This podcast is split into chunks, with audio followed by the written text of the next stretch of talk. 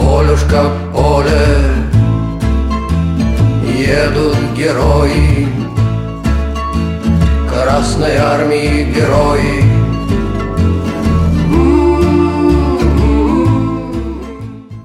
太好听了，老白。嗯，大家好，欢迎收听苏俄科幻的第三期节目，我是西蒙。我是四十二，我是老白。哎，今天咱们是最后一期的这个苏俄科幻史的节目了，对是是对不对是，老白？嗯对我们对由于苏到俄，对对对对，这个称谓也从苏联改成俄罗斯了。对啊，这一期是纯俄罗斯了，啊，要讲到这解体之后的这个故事了，是吧对对对嗯，就是其实解体嗯回顾一下前两期，要不前两期就是我们首先先讲这个我们冒把险时代，对，我们把它分成三个时代嘛。嗯第一期我们讲就是冒险时代，对就是说早年的苏联科幻启蒙的呃几位就是先驱者或者大师，我嗯上科一期学家们，对科学家们，上一期其实也是科学家们，对，就是技术时代。啊嗯，对，那么这一期我们讲就是说，在苏联解体之后，就是俄罗斯科幻啊，嗯它就会进入这样一个社会时代，嗯，啊，现在这个时代叫社会时代，对社会学时代，就是啊，说，第三期就是社会时代，是吗嗯？对对对，因为社会社会社很社会，会啊那么社会呢？那么社会呢， 对三天之内，啊，对，又来了，最近那么喜欢用呢，没有没有没有嗯，嗯因为为什么说是就是社会时代呢？就是社会学时代这个定义科幻小说发展历程这个概念啊，嗯用在就是俄罗斯身上，它其实有另外一层含义，嗯因为以就是苏联解体为分界线。嗯那么俄罗斯的社会结构嗯啊，它的就是基础，包括说体制，都发生了就是非常非常巨巨大变巨大的变化。嗯那么受及受到影响的，就是我们感同身受的，可能就是说它的就是国家硬实力的这样一个崩溃，嗯，导致了这个软实力的这样一个全面萎缩。是的，嗯，我们就是举一个小例子嗯嘛，就是之前东北和内蒙的大部分初中其实都是学俄语的，嗯对哦，对，但是在就是九二年之后，基本上就都改成学英语了。嗯是的，因为什么呢？就是国家崩溃了，嗯然后那个或者说是交流的需求变少了，对，那么就是你再学他的语言就没有意义了。嗯所以说后期就是东北很多学校就转向学英语和日语，嗯这只是其中一个例子啊。嗯，但是说对于文学方面的影响，嗯这个东西也是很直观的。那么首先一个就是我们刚才说的，就是呃软实力的这样一个萎缩，甚至是坍塌，嗯导致一个核心问题是什么？你内容产出没有人看了。嗯没市场了，内容产出没有话语权的了需求，嗯话语权的旁落嗯啊，这是一个就是当时的俄罗斯不仅是科幻，是整体文学的一个文学、流行文化都是，都对不行了，对都嗯不行了，这是第一个问题。第二个问题是什么呢？作家体系的崩溃嗯啊，我们之前说过，就是呃，在苏联的时候，作家他本身是有作协体系来维持的。对，嗯上期也说了，对，嗯那么就是今天俄罗斯当然也有作协了嗯，但是说就是两个时代的作协的概念对，完全不一是样完全不一样的嗯。对，那么在就是苏联解体之后，很多作家赖以就是维系生活的这样一个作协体系嗯，它就从上到下彻底完蛋了。嗯加上当时我们知道，就是是呃国内的经济形势动荡，嗯就是他们国对内经济形势动荡，包括说卢布大幅度的贬值，嗯对，那包括说一些就是说资本家吧。嗯那么通过各种方式把吃饱就是了原苏联的就是很多优质的这样一些企业资产，转化为这个私人的财产。嗯，嗯那国有实际经济私体化，对对对，实际上就是等于导致了就从上到下这样的一个阶级突然之间的巨大的分裂。嗯那包括说变化是非常嗯快，很快，那么就是包括很多作家，他其实也是因为就是。人在就是说，他的他是社会性动物啊。那么除了说维持生活之外，他还有一个社会地位的这样一个认知需求。嗯那么很多作家在一夕之间，不仅是生活难以为继，嗯甚至就是说原来拥有的崇高的社会地位也丧失了。嗯，对所以说这块儿来讲的话，就是导致于就是很多能够进行内容产出的人，那么在这个新的时代里边儿就，就就完全就崩溃了，嗯就崩溃掉了。这是他们的一个核心问题。那么，包括说还有一个比较致命的问题是什么呢？因为在意识形态斗争的战场上，就嗯苏联输了，是的，输了之后它就变成尸体了。对，那么，在整个就是世界范围的，就是文学批评或者说是文学衡量的这样一个标准上来讲，嗯是谁说了算呢？是西方文学来是说的了，算。嗯所以说，西方文学对于俄罗斯或或者就我们就说俄罗斯文学、嗯啊，它的这样一个呃研究或者说是一个评定的标准，它是一个非常标准的老式冷战的范式。嗯，就是因为这个东西我赢了，所以说我要用我的这样一个规则来评价你是的，啊。他的评价范式是什么呢？就是说，俄罗斯文学与西方文学的本质是对抗性嗯的啊。那么，包括说是在苏联时代产生的这样一些文学内容，嗯那比如说官方文学，那么嗯一定有一个跟它对应的概念是什么呢？是地下文学。啊，那么就是苏联的原生文学嗯，就是比如说在苏联体系下的这样创作的这样一个文学嗯，它的对立面是什么呢？是侨民文学。嗯啊，我举个例子，就是是我们第一期讲过的。那么，如果你推就是说别列亚科夫、嗯或别列亚耶夫，或者说齐奥尔科夫斯基，嗯那我在同期我就要举扎米亚京作为例子，嗯我来推扎米亚京，但是我不承认你的价值，啊，就是这个意思啊。那么乌托邦对反乌托邦，嗯，那么就是苏苏联的就是意识形态体系，或者说是话语体系，就是乌托邦，它是乌托邦体系。那么哦嗯我们要强调的推送的是什么？是反乌托邦体系。嗯那包括说是像一些呃比较类型化的这样一些东西，它就不在科幻小说范畴之内，嗯比方说乔治奥威尔嗯嗯啊，比方说巴耶克，啊，对吧？就这一类的，就是说观点或者说是对社会体系的这样一个批判，那么它是被放在就是高位上的。哦，，但是对于就是苏联本身的这样一个文学体系来讲的话，它是得不到一个正确客观的评价的。嗯，就我们不说说，，我们不说正确，我们不说正确，对，但是呢，就是它肯定不客观。嗯这种评价肯定不客观。所以说呢，对于就是当时的就是斯拉夫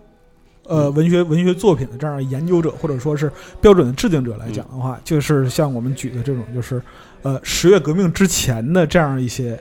文学作品。嗯呃，他们会去大力的推崇，但是对于就是整个苏联体系期间的这样一个文学，他们采取一种就是有意的忽忽略或者是冷落的嗯啊嗯这样一个态度。嗯，那么就是包括这里边儿，就我们可以呃举一个例子来就回溯啊，就是说在九几年的时候，其实就是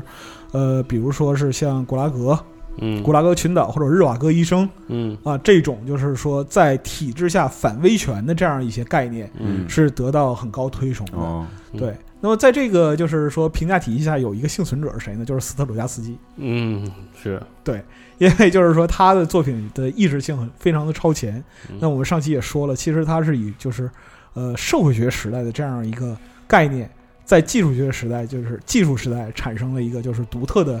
就是位置，或者说给他人给读者说给学界的一个认知。嗯，啊路边野餐，对，对，路边野餐。所以说呢，就是说谁也西没没法把他怎么着，嗯对，所以说就是西当时西方斯拉夫文学体系的这样一个研究者，就把它纳入到反体制的这样一个概念里边儿。哦对，但就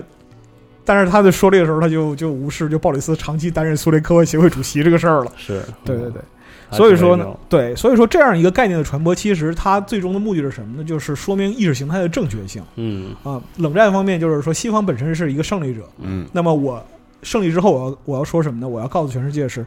呃，十月革命或者社会主义革命切断了俄罗斯文艺的文脉。啊，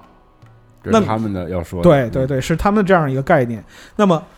在这样一种冷战共识的一个前提下，嗯你如果说想要让作品脱颖而出，或者说是从意识形态的窠臼里边跳出来嗯，你怎么办？你得顺应这种范式，是嗯顺应这个时代，对，顺应这个时代。所以说，这个问题导致是什么呢？就是在苏联解体之后的十年之内，嗯苏就是俄罗斯文学先有就是可圈可点的内容出现，是，啊这里边也包括就是说科幻文学的这样一个部分。嗯那么就是没什么办法啊，其实没有什么办法，对，但是就转机嘛，嗯就是嗯苦难的历程总会有一个就是告一段落的时候。嗯那么就是进入了两千年之后，呃，俄罗斯这就两千年了，对，因为这十年里边是几乎什么都没有，十年对折腾着呢，对，折就腾就了是十纯年折腾。那而么且科幻俨然不可能成为一个比较主流的一个作家倾向选择的题材对了，对对对，是。那其实就是说，我们之之后还会要谈到这件事儿，就是科幻这个东西是在什么时候存在的，嗯，嗯就是在什么样的社会情况下才要存在，这个我们放到后边再说。嗯但是呢，就是对于当时俄罗斯来讲，就是有一个笑话，嗯就是因为当时是叶利得钦到了主，我们最喜欢的俄罗斯呃呃，这不是苏联啊笑话，这不俄是罗斯笑话，对俄罗斯对笑对，话啊，就是是就叶利钦主政的时候，嗯他每年都说今年我们已经到达了就是国家最低 点，对，啊，但是呢就没有想到每年都会屡创新低。嗯，对可以啊，那么就是其实是到了九九年的时候，就等于说是整个俄罗斯会再次崩溃，就已经在这个岌岌可危的边缘上了。嗯，对但是就叶利钦就下台了，然后嗯换了普京上来。对嗯那么就是他用了一段时间呢，就把国国家从一个就是摊子，对从一个烂摊子稍微收拾的像了样儿一点儿。嗯，后来开了个加油站，这是后这是 对对再说啊，对对，这是后话了，就是，但是呢，就是多多少少这个就是整个俄罗斯的状态好了一点儿嗯啊，有了复兴。那么这个时候呢，就是进入两千年之后，那一些科幻新时代的科幻作家登场，就登场了。哎，这里边儿就是比较有名的是几位啊，就啊当然也会谈到我们很熟悉的这个地铁的作者，哎，哎， 对对对，格鲁科夫斯基。我们可以先说，就是是一几个一个位来吧对，顺着来一个一个来，对。就是首先来讲的话呢，就是是有一位作家在当年的就是俄罗斯风云人物、嗯啊，他上了榜，上了榜之后就是说描述这位作家的，呃，就是一个话标题啊是什么呢？说是写科幻小说啊当亿万富翁，哎呦，哦，对对对，嗯这是这一位就是写《守夜人》的嗯谢尔盖啊卢基扬年科，嗯，他在就是是现在的俄罗斯来讲，其实可以说是一位家喻户晓的作家了，就是这样一个畅销书大畅嗯大畅畅销书大亨。嗯丝儿给，是呃对，因为就是整个俄罗斯的人口是一点四个亿，嗯，他的书每年差不多卖了两百五十万册到三百哇万册，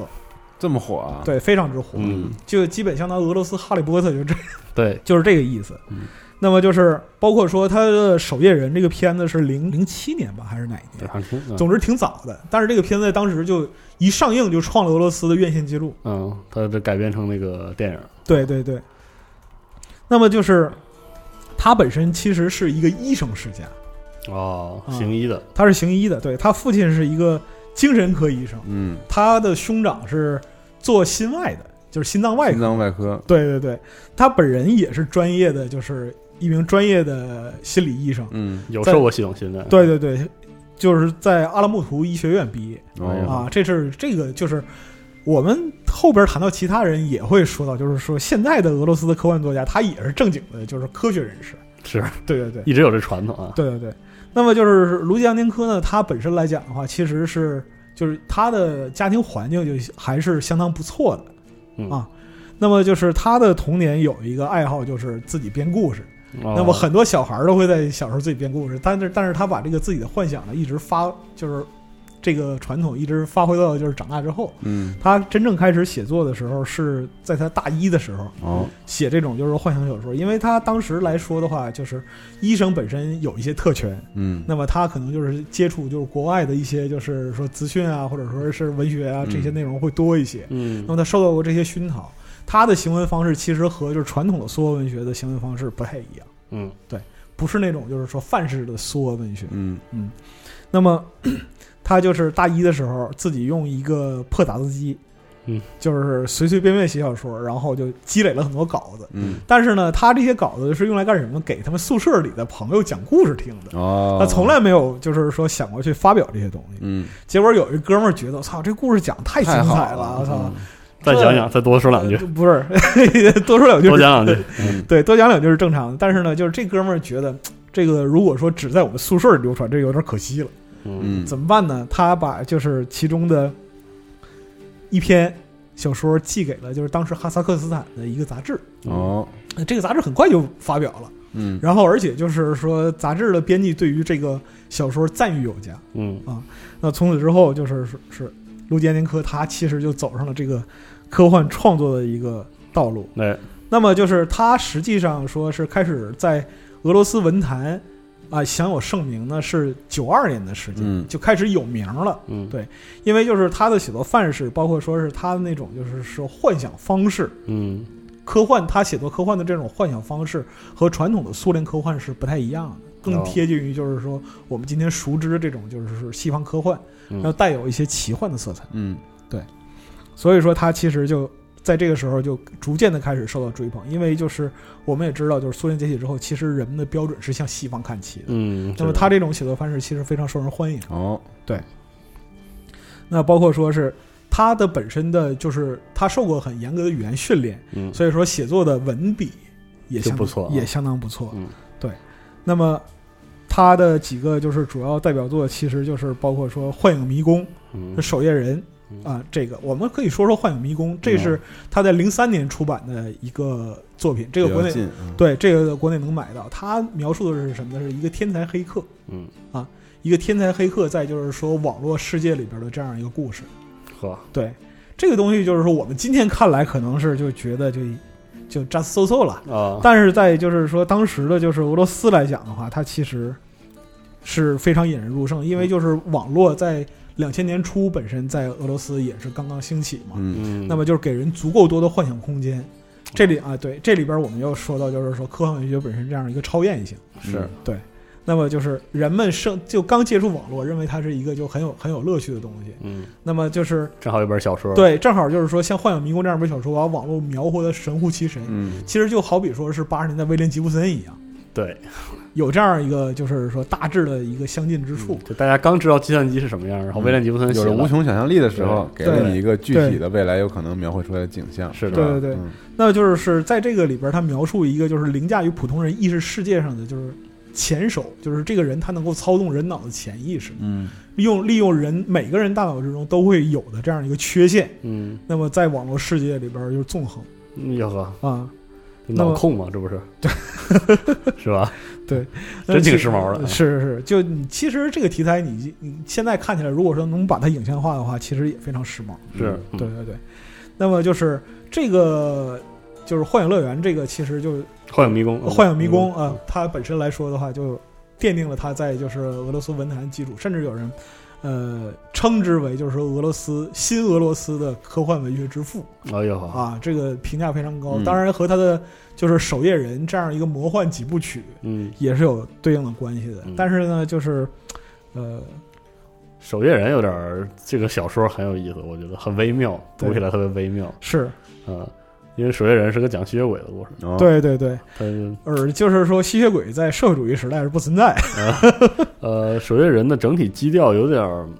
呃，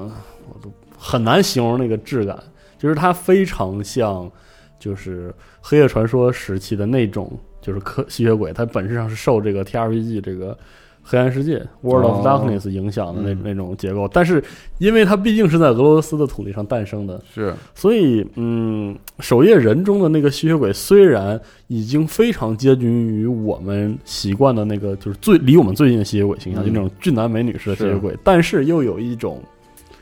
呃，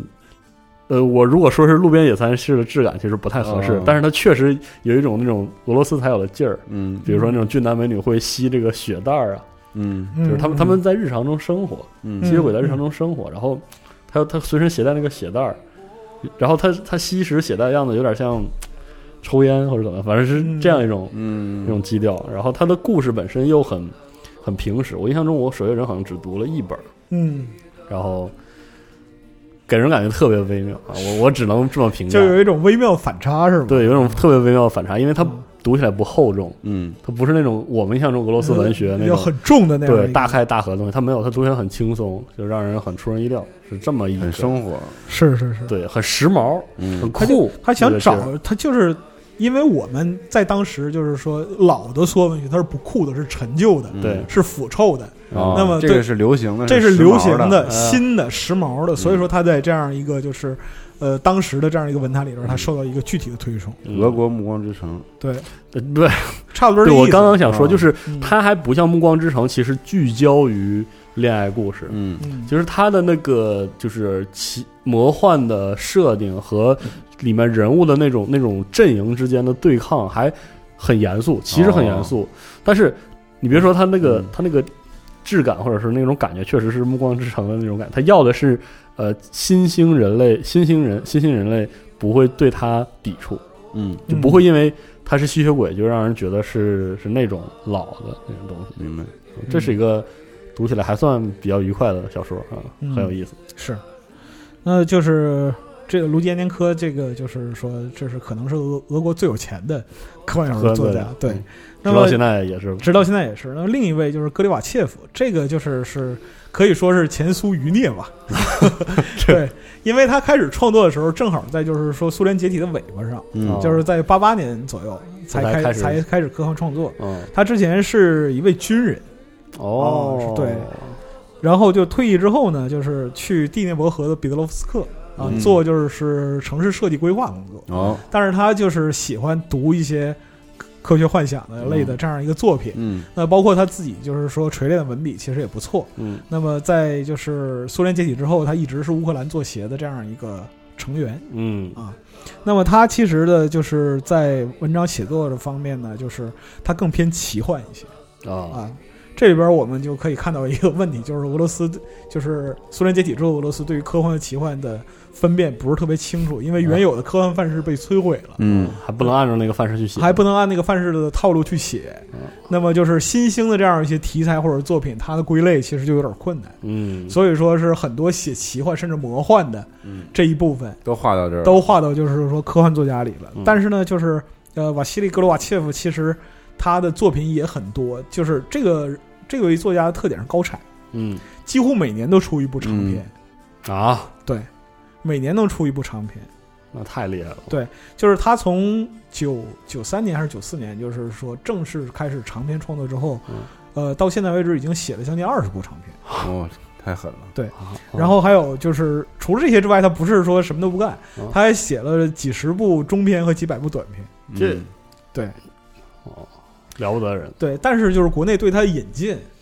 非常的少，嗯因为就是是在之前，呃，四川科技引进过他一本就《妖魔古墓》。嗯啊，这个是分段的几个故事就是串联起来的。但是这本书里边也不是说他自己的一个，就是不光只有他自己的文章嗯，还有一半儿的篇幅是我们上期提到的基尔伯雷乔夫。哦是吗？对，所以说这么等奇怪，对，所以说引进这本书是把那个几个作家拼在一起了，哦然后这本书翻译质量都堪忧。是哦，那么其实我们这刚刚才提到的就是说那个卢吉扬年科嗯这些，就是说新俄罗斯嗯科幻作家的作品的引进的水平，其就是翻译水平，其实都有点问题，哦都有点问题。就这个和一方面来讲，和他们就是新讲述的，就是说语言的，就是他们新进行科幻创作这样一个语言范式的嗯变化有关系。另一方面，也和就是说俄语在接触现代化之后的这样一个飞速发展也有关系。嗯那么和译者本身的一个就是说知识扩展面儿也有哎关系，也有关系。比如说，就是说，卢坚年科的，就是我们刚才提到这个《幻影迷宫》里边儿嗯讲，就是是一个网络玩家，他嗯是一个 doomer、哦 doomer。如果说我们游戏玩家的话，当然就知道，就是在零三对年的对时候，对对，对他就是一个他是一个很厉害的 doomer 玩家，啊或者说就是他是有这样一个身份，所以他在网络社会里的破坏力很强。嗯但是就是说，译者很遗憾，他可能不懂，就是说 doom 是什么，嗯所以就只能音译或者说是直译成什么，就叫杜姆手。杜母，嗯对，嗯杜母这个就杜就牧手，对这个就就就读起来很怪，就很奇怪嘛。所以嗯说，这个这里边没有指责译者的意思嗯，就但是说这种就是文化差异或者说词源和表意上的这样一个来源问题，就导致了这样的一个就是双方理解的一个文化壁垒。啊嗯那么就是说，那个同样的翻译问题，就是出现在很多之后引进的，就是俄罗斯作家的身上。嗯那么再就是这个新俄罗斯这个科幻文学代表的里边，最后一个我们要提到就是，哎哎，很重要的迪米特里格鲁科夫斯基、嗯地铁迪米曲，哎嗯 Dimitri 他的这样一个就是怎么说地呢？铁系列的这样一个作品。嗯，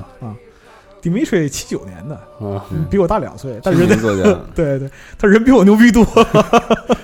嗯 对，就是他本身记者出身，哦嗯，会六国语言有啊、很厉害，很厉害。嗯他就是他的家庭就是也是说是一个世家，父母都是莫斯科大学新闻系毕业。嗯，哦然后就是你看他长大之后，他从事记者嘛，其实嗯对这个对就是就是家传嗯嗯言传身教。那么他从小来讲的话，其实他的阅读和涉猎的范围是非常非常广泛的。嗯对，那么就是他本身来讲的话，就是地铁啊是他一个习作，哦，练习的作品，，对，地铁是他一个习作，他的他为什么就是说会写这样一个东西呢？是因为他有就是有一段时间啊，他读了一些就苏俄时代的这样一个呃，也不光是科幻作品，嗯，包括说其他的就是文学作品之类的。哦，然后就是他当时还从事记者工作，那么白天上班，然后读读书嗯，啊。有一天晚上突然做了一个梦，哦，啊，他做的梦是什么呢？梦见就是说是很多人啊，就是穿着破旧的，衣衫褴褛的也好，也有就是说武装人员，那么就是大家聚集在一个幽深的隧道里，坐在篝火旁，哦，啊，那么就是这个就是这个人们聚集的车站，就是他们在地球上仅存的家园。嗯，哦，对那么前方是黑暗和虚无，但是在这群人里潜藏着一个英雄。二强五，对，那当当时他还不知道是谁嘛，就是嗯，然后就是他清醒过来之后，觉得哎，这是一个特别好的点子，嗯是一个就是说末日废土的这样一个概好嗯念，好的概念，好的概念。那么就是说地铁就应运而生了。哦，，对，也好，缘分，对，缘分，就是之前来讲的话，他其实在写正式写地铁之前，嗯他已经他记者身份写过许多报道啊，嗯，然后包括说游记啊，嗯然后就是采访人物传记什么，这些对于他的文笔都有一个锤炼和带动的这样一个作用。嗯，所以说地铁本身来讲的话，它的就是是文章是很流畅的，嗯，对，易读性很高。嗯，关于地铁的这个具体的世界观设定和故事，我可以再安利一下麦教授之前录过是的，多年前录过的一期，对对对对地对铁，嗯在那个最后的曙光发售，对对对对，那个地铁的节目里面详细的讲了一下地铁里面整个世界观设定以嗯及各个派系、站点之间的一些故事、人物的连接等等。嗯嗯，是的，嗯。而且就是说，是这个格鲁库斯基啊，这个人呢，他其实非常的潮，哦，极其的潮。他是，呃，据说啊嗯，不是说确定，他是就是只 iPhone 刚出他就用上了哎呀，嗯，啊，就是是一个对于电子产品、对于新科技产品特别感兴趣的一个人。哦，然后每天就泡在 VK 和就是俄罗斯版的那个脸书，来是吧哦每天就泡在 VK、推特啊哦，这样的。推他上班啊，对对 对，嗯嗯差不多，是差不多是这个意思。然后呢，他对于就是说游戏是非常感兴趣，嗯，而且他对于游戏持非常非常宽容的态度。年轻人嘛，年轻人，因为他啊对自己他就是一个玩家，是嗯啊，所以说那个后来就是 Four Games 嗯，找上他，就是说啊，地铁这个版权，我们想改变游戏的时候，嗯他也是挺爽快的嗯啊，就没有那么多废话，是啊，兄弟场，对， 差不多支意支思。持一下经常交交个朋友，，哎，那包括说之后怒骂萨姆科夫斯基对， 一个老顽固， 啊，这样的一个意思，嗯就是是总之他的对于就是说呃新的这样一个时代发展，他是持一个非常开放的一个态度。嗯啊但是呢，有两件事儿就比较让他恼火。嗯，嗯，第一件事儿是什么呢？地铁最后的曙光的啊剧本问题，他非常不喜欢，他非常非常不喜欢。嗯哦，就是这个事儿，就是等于说是什么呢？编剧改编完之后，就是他知道这个就是第二部的最终走向啊、嗯结束的时候，我们在这儿要不要剧透吗？嗯，没事，提前打个招呼，我们要剧透，我们要说一下《地对铁对最后曙光》嗯的故事啊，，对对对，就是说地铁最后曙光，就是实际上是，呃，阿尔强姆最后要在就是几个势力之间做出抉择。嗯那么如何保全自己？那么就是把邪恶的势力的这样一个威胁嗯给粉碎掉，最后得到一个就是与新生物种和平共处的这样一个完美结局。对但是呢，这个邪恶势力有两个，其中一个是某车站的纳粹，对，，另一个呢是某车站的红军，呃哎，这就有问题了。哦，啊，就是格鲁库那个格鲁库夫斯基他知道这个事儿之后呢，他就很恼火，这就其实已经不能用恼火来形容了，嗯对，但是就当时来说的话，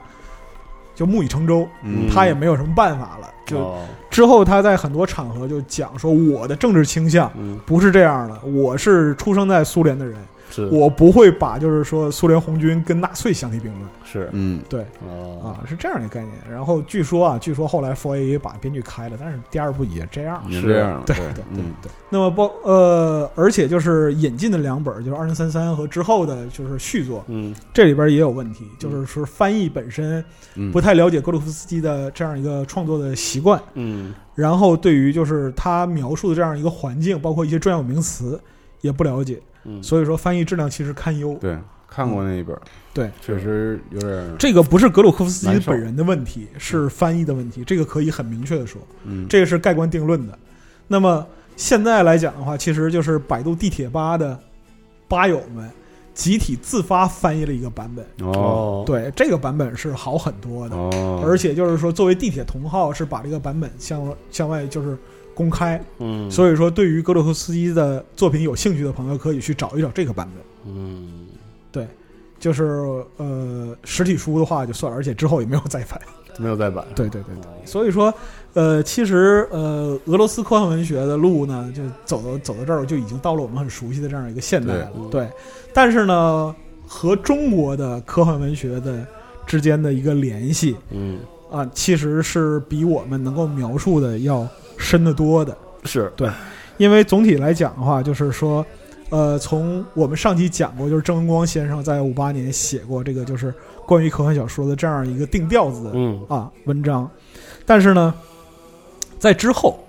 就是科幻在中国可以说是经历了呃三起两落的，嗯，不能说三起三落，嗯是三起两落的这样一个过程。嗯啊对，就是第一次起呢，其实就是是在五十年代的时候，那么当时党中央发出了一个向科学进军的这样一个号召，是，那么就是各行各业所有人民就是要增强自己的科学素养。嗯那么就是包括文艺作品要为科学服务。嗯嗯啊这个时候是科幻的第一次兴起嗯啊，包括就是是郑文光老师和其他一些老师在当时就做的这样一些呃科幻文学推广的一个努力嗯啊。但是这个春天其实非常短暂嗯嗯啊，因为是什么呢？就是是科学文艺的这个概念的引进，那么把就是整个中国的科幻的这样一个就是文学导向定义为就是科普，以科普啊为是啊、啊以科普为核心观点，嗯嗯这是一个比较重的问题。那么。包括说，在从五十年代到六十年代，随着就是政治气候的这样一个就是压力嗯，越来越增加，那么除了就是作品的文学性、科学性之外，那么另一个问题就越发凸显思想性。嗯这个就是把当时的科幻文学它其实越压越窄，嗯就是很多人就是很多科幻作品就没有办法，只能就是偏向少年去到少年儿童那一那一群去。啊是，你跟小孩讲政治，就不讲意义对意义就是意义很大吗？嗯啊，所以说在这类作品里边，就是政治性可以相对的弱一点。嗯嗯对那么这是在第一部分，当然就是到了文革之后，就是嗯很多的就是人文领域都受到摧残嘛。嗯对这一块儿来说的话，就是科幻文学就到了一个低谷。是嗯那之后就是我们会谈到， 就珊瑚岛上的死光可以说是我们现在来看的话，就相当就相当于就是说那个中国现代科幻文学一个开山鼻祖。对，但是这本小说是在七八年发表的，嗯它是在什么时候写好的呢？嗯它是在六二年就写好了，哦，啊后来才文化大革命之后才发表出来的。整整十六年，嗯啊是整整十六年。那么就是我们很熟悉的这个，呃，叶永烈的《小灵通漫游未来哎》哦，是七零年就写好了。哦这本书七零年写好，而且就是说，在整个文革期间，叶永烈先生就抱着这本书稿就就可以说东躲西藏啊。是的，颠就沛流离啊呃，就他本人来讲的话，可能受到一定的冲击，但是他更担心的是什么呢？这一部不符合就是当时思想判断或者价值观的书稿，如果落到就是说造反派，嗯或者说是就是呃这些就是政持有很强烈政治主张的人手里，他们命运更糟糕。是，是的，对嗯，所以说藏了很久很久。嗯直到就是文革结束之后，才把表出来才发。表出来。嗯对对对，那么就是 这是就是中国科幻在当时就是从苏联的科学文艺的概念引下来的第一起和嗯落。那么中国科幻在的第二起是什么时候呢？是七十年代末，嗯就是七六年之后。嗯这里边其实我们就要谈到呃当时的就是呃中国科幻文学界这个四大金刚。嗯啊，但是四大金刚呢，呃，这里边就有一个很熟悉的梗，嗯就是四大金刚有五个嗯行啊，这就是这几位就是先驱者啊，郑文光先生，这是在五十年代就一直在做没错儿啊科幻普及和普及科幻文学推推广，嗯那么涂文正先生，是的，那么叶永烈，嗯啊，肖剑亨嗯。啊，之后还有一位刘星师嗯啊，五位五位嗯，这五位就是四大天王。 好，其实是后来是因为就是肖剑亨淡出了这个文学创作领域，嗯，然后刘星师来补位，啊，啊所以嗯是是这样一四大个金意刚思，所以说就叫四大金刚或者说四大天王。嗯但是呢，在七十年代末八十年代初这个时候，就争论还是集中在一点上，嗯，就是说科幻作品究竟是科学还是文学？哦，苏联也争过这个，对，苏联当时也争过这个，所但以是我最后，但是他最后有一个共识，我啊是对对对，但是就是从在中国的这个就是当时的争论，因为你知道，就是文革刚刚结束，嗯啊、还不还没几年，是那就是这个就是话语权的争夺其实非常激烈，而且话语权本身意味着就是一定程度上这样一个政治压力，嗯所以说是在当时啊，越来越多的科幻作家他其实认识到，就是科幻作品除了介绍科学知识、提出科学展望之外，还要有社会批判，还要有人性的洞察这一部分。嗯，它不仅仅是就是局限在科学的理论上，更重要的是要写出社会和民族甚至人类命运的这样一个思考。哦，对就是很多科幻作家已经产生这样的共识，但是在另一个体系里的，或者说是另一种就是话语系统的作家，可能并不这么想。嗯所以在当时，其实就是有很多类似的一个争论，嗯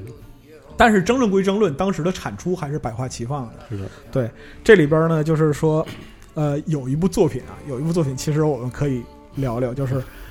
宋一昌先生。哦，宋一昌先生写过一本就是二十万字左右的这样一个小说，嗯，哦叫做《霍霞打开之后》，这是霍霞，霍霞，就是就是你可以、哦对潘多拉的盒知道子了，对对对，就是这是一个从结构和就是内容上都非常接近，就是苏联惊险派科幻的嗯这样一个小说，但是呢，相对来讲的话，它的就内容就就就更加易读，嗯，然后它的情节更加扣人心弦，嗯这是宋一昌先生当时的作品。嗯但是这部作品出来之后呢，其实受到了一点儿就是非议哦啊，就是说你这个东西它没有什么科学道理啊，哦你，就光有破案呐嗯，啊，你这讲起怎么来，能叫科幻呢？那你只你为什么要就是说那个聊聊聊，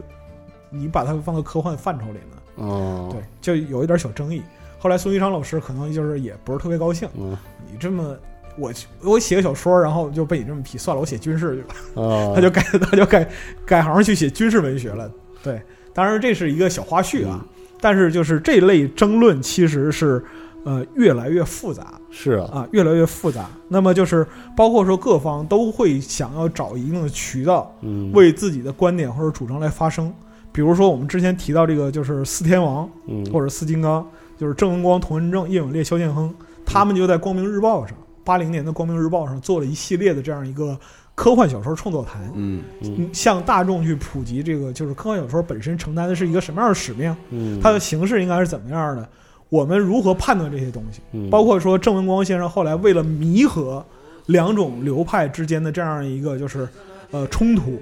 他嗯提他在中国首先提出了硬科幻和软科幻哦的这样一个概念。嗯什么是硬科幻？硬科幻以科学技术，以嗯就是说扎实的理论基础为指导，那是以就是科普或者说是推广科学原理。啊嗯为基础。软科幻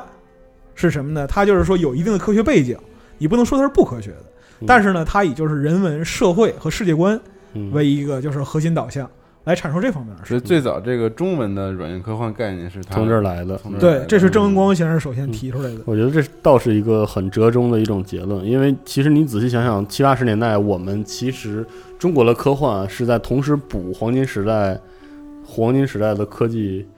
科技主义的课的同时，我们在接受新浪潮，嗯，就是我们在同时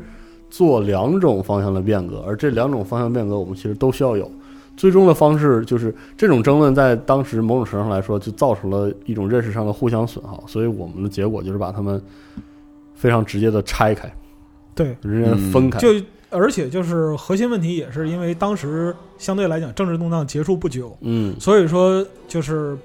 呃，大家抱持的一个观点，总会是一个非此即彼。嗯，对的，所以这样这是一个很有中国特色的一个，嗯，某种程度上是一种对，呃是，是一种这样的认识。嗯其实这个这种认识在西方，我觉得黄金时代的时候也很常见，嗯只不过我们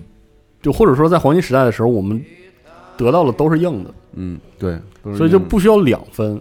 这种这种软的东西，其实是是在黄金时代末期由这个黄金时代的几这个三巨头还有这个新浪潮同时引入的一种更多的平衡。但是我们是同时开始嗯做这些事情了，所以我们必须或者说被迫的把它们拆分开。变成相对的概念，是有的这样一个问题，就是是说我们今天来面对，就是说科幻可能会有更包容的一个观点，是的，但是你必须就是谈及一个观点，必须和当时时代所结合。嗯是，的，所以说，产生这种问题，我们只能说是一个时代的遗憾。嗯那包括说是反对科幻小说人文化的这样一个一批作家，也有自己的阵地，嗯就是《中青报》啊是呃在当时《中国青年报》上，他们也在讨论，嗯就是说科幻小说应该是一个要要足够对科什技么，样的对要足够科技嗯啊，有足够科普，对对有对知识，嗯有有知识，有足够的这样一个体现。嗯，那么就是这个几个冲突，实际上就是说，就比较到后来就比较剧烈了，因为从、嗯这个嘴仗可以说是从七九年打到八二年。嗯，对，那么在八二年的时候，其实科普派已经就是稍达上风了。嗯那么，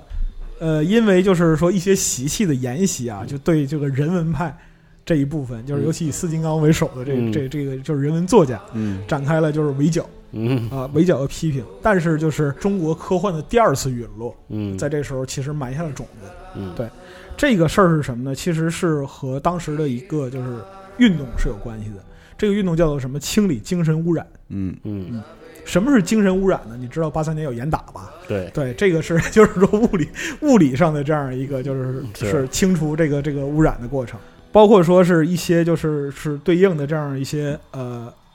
就是运动嗯啊，或者说是这样一些结论，都在把这个矛头引向到科幻小说。嗯哦我们前面提到，就是说争论各有各的意见，其实这是很正常的。是的你我都不能互相说服，但没有就必要强摁头。嗯但是当就是是说这这种就是运动介入到其中的时候，这个事儿性质就变了，是的它变成了就是说一方使用话语权让另一方闭嘴的这样一个过程嗯。清理精神污染运动它的定义是什么呢？就是说在这样就就在科学在在思想文化界的这一目前的这个阶段里边。以科幻小说为题材的作品的问题是很严重的，哦这是这这是哦定的调子，哦这个是当时定调的原话。他们不是按照客观的科学规律去办事，而是任意的去曲解和歪曲科普创作的定义。哦啊科普创作定义啊对，这下就是说问题严重了，就上纲上线了嗯。那么说，宣扬所谓的人道主义及社会异化论，嗯这严重破坏了科普作品的真实性和严肃性，使科普这一概念变成他人手中任意表达思念和达到某种企图的工具。嗯这个其实是科幻和科普呃没有没有完全分开带来的一个恶果对，那么就是包括说，在当时就是这个运动过程之嗯中啊，就是是《人民日报》的评论对于科幻小说创作的评论，就是说，尤其值得注意的是，有极少数科幻小说已经超出谈论科学的范畴。在政治上表现出不好的倾向，嗯啊都说话说到这份儿话说到这份儿上，就没对法聊了对，啊所以说是这个事儿是从学术问题升级到政治问题。啊那在这就是说清理精神污染运动这个之前，就是说科幻作品的创作本来是一个就是百花齐放的一个状态。嗯再就是说这个定了调子出来之后，就是当在当时八十年代初期有就是说科幻发表的四报一刊，嗯比如说北京的《科幻海洋》嗯啊、嗯就是说对四川对四川成都这些都有四报一刊。之后就是说这四报一全没刊了全都没了。嗯对，差不多这样。就是这里边还有一个就是非常遗憾的事儿，就是什么呢？郑文光先生嗯啊就是他就是这场运动最直接的受害者，可以说是啊，他本来有一部就是说中篇小说，在已经在当时科幻海洋上就是已经预定要发表了，嗯版都排好了，哦然后就头天晚上编辑给他打给他打电话说，中央下来精神，啊这个事儿不对，嗯我们就是不能弄啊， 电不是说你不能弄，科幻海洋被停刊了。哦我们被停刊了，那就是说明天早上你你来我这儿把那个你的稿子取走吧。哦但是第二天早上，郑文光先生就没能去拿稿子，哦，因为就是说这一晚上脑淤血了。哎呦哦从此之后就瘫痪在床，嗯对，就事实上其实就退出了科幻创作的行列。嗯嗯那之后就包括说是呃叶永烈，他就不再做科幻方面的写作了。嗯那么可能就是说他的一系列作品就是当时的一个绝唱。嗯那像就是呃四天王里边的其他人啊，萧剑亨啊、嗯刘星驰啊，就后来就都出国了。嗯这个就是八三年的时候，就是中国科幻第二的第二次起落。嗯对但是本身来说的话呢，其实我们现在这个年代是可以说是科幻文学或者科幻小说的第三次兴起的嗯，这样一个时代。嗯是的那么在这个这样一条就是说时间线或者轨迹上呢，在我们这个时间点上，我们可以看到的中国科幻文学，它不仅仅是对于苏联科幻或者说对于西方科幻的一个简单的效仿。是的，那么在现在的创作里边，更多的或者说是越来越多的带有就是中国自己的这样一个科技思考，嗯，或者说是这样一个科学观点的一个是体现，包括说是对社会、对人文的这样一些想法。啊对，其实这个前两次起落其实有非常清晰的跟苏联科幻发展的一个照应。比嗯如说第一次起落的时候，对应了这个苏联的这个冒险时代和技术时代的它的一些讨论，而第二次起落中蕴含的那些隐患，而且那些隐患最终的爆发，其实我们也能在这个苏联科幻的发展中，在苏联科幻对呃文学性和科和技术性的这种讨论中找到这个影子。嗯我很有意思的是，我觉得第三次的话，我们就我们可能和俄罗斯科幻的照对应没有那么直接了，但是我们确实在尝试走我们自己的这些东西。嗯对，因为就是说，你科幻说实话，就是在中国能复兴到这个程度，嗯，我认为其实很不容易。对，就吴岩老师曾经就是有他接受采访的时候有一个回忆，嗯就是说八四年之后，所有的全国所有的出版社嗯都不再出版科幻图书了，甚至嗯就听说你交的稿是什么，嗯，哦科幻，立马就立马就是说那个就门一关或者说电话一挂，就是之后就没你这人，嗯啊，就这样一个程度。所以说呢，就吴岩老师他在访谈里边表示说，这个事儿的后果，第一是把中国科幻发展的势头，就很蓬勃发展的势头嗯给打掉了。其二是什么呢？给人们造成一个很坏的影响。嗯这种坏影响用一个东西来比喻是什么呢？就是我们讲游戏是电子海洛因，嗯是的，就这两个东西其实是非常相近的。嗯所以说，你可以想象，就是在当时的一个社会文化氛围里边，逐步逐步去扭转这种不利的，就是影响或者概念在人们头脑中的一个印象嗯是有多么困难。对的，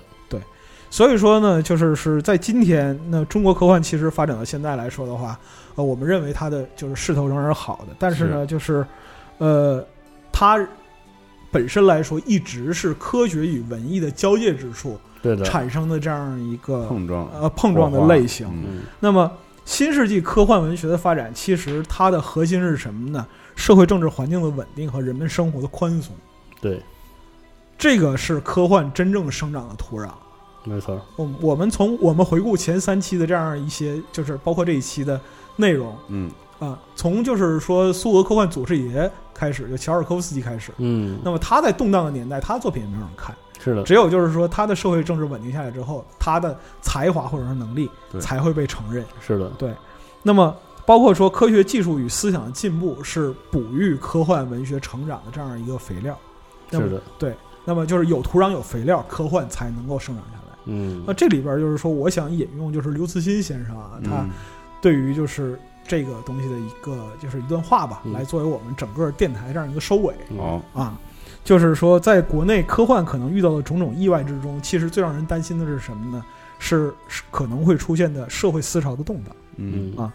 那么我对读者朋友说，科幻是一种闲情逸致的文字，他们都不以为然，嗯但这是事实。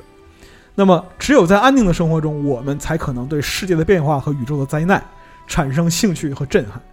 如果我们自己就生活在危机四伏的环境之中，那么科幻就不会再引起我们的兴趣。是实际上，中国科幻的前三次进程中的两次都是被社会动荡中断的，嗯所以说它是科幻最大的杀手。嗯那么现在的平静是我们需要珍惜的。对啊，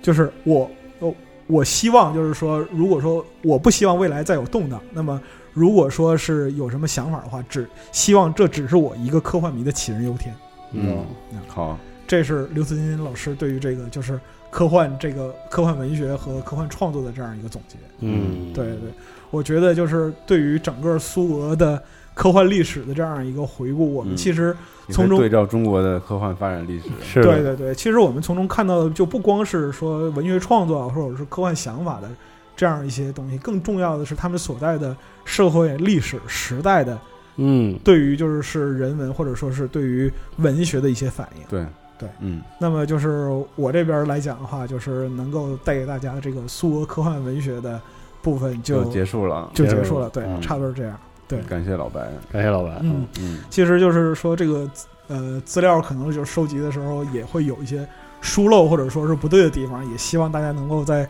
呃评论区多多指正吧。嗯然后就是因为苏俄科幻文学在国内相对来讲是。呃，就细分是里的细分里的细分吧，嗯就就除了说专门从事这个就是人文科学研究的人之外，几乎没有足够的对应的资料来嗯，丰富和嗯充实它。是的，所以说是呃多有疏漏之处，希望大家多担待。嗯对嗯，然后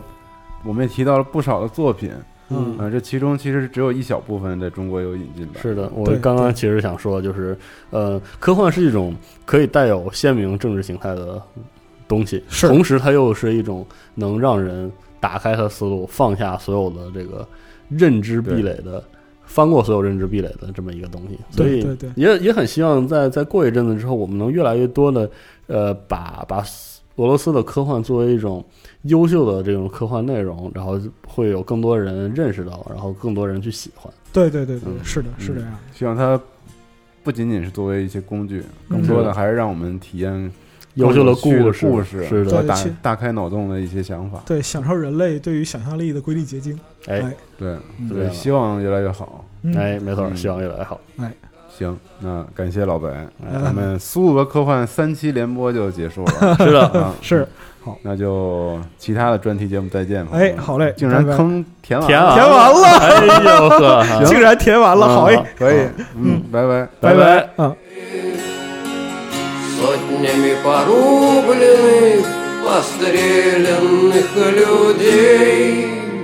Люба, братцы, Люба, Люба, братцы, жить За нашим атаманом не приходится тужить А первая пуля, а первая пуля а первая пуля в ногу ранила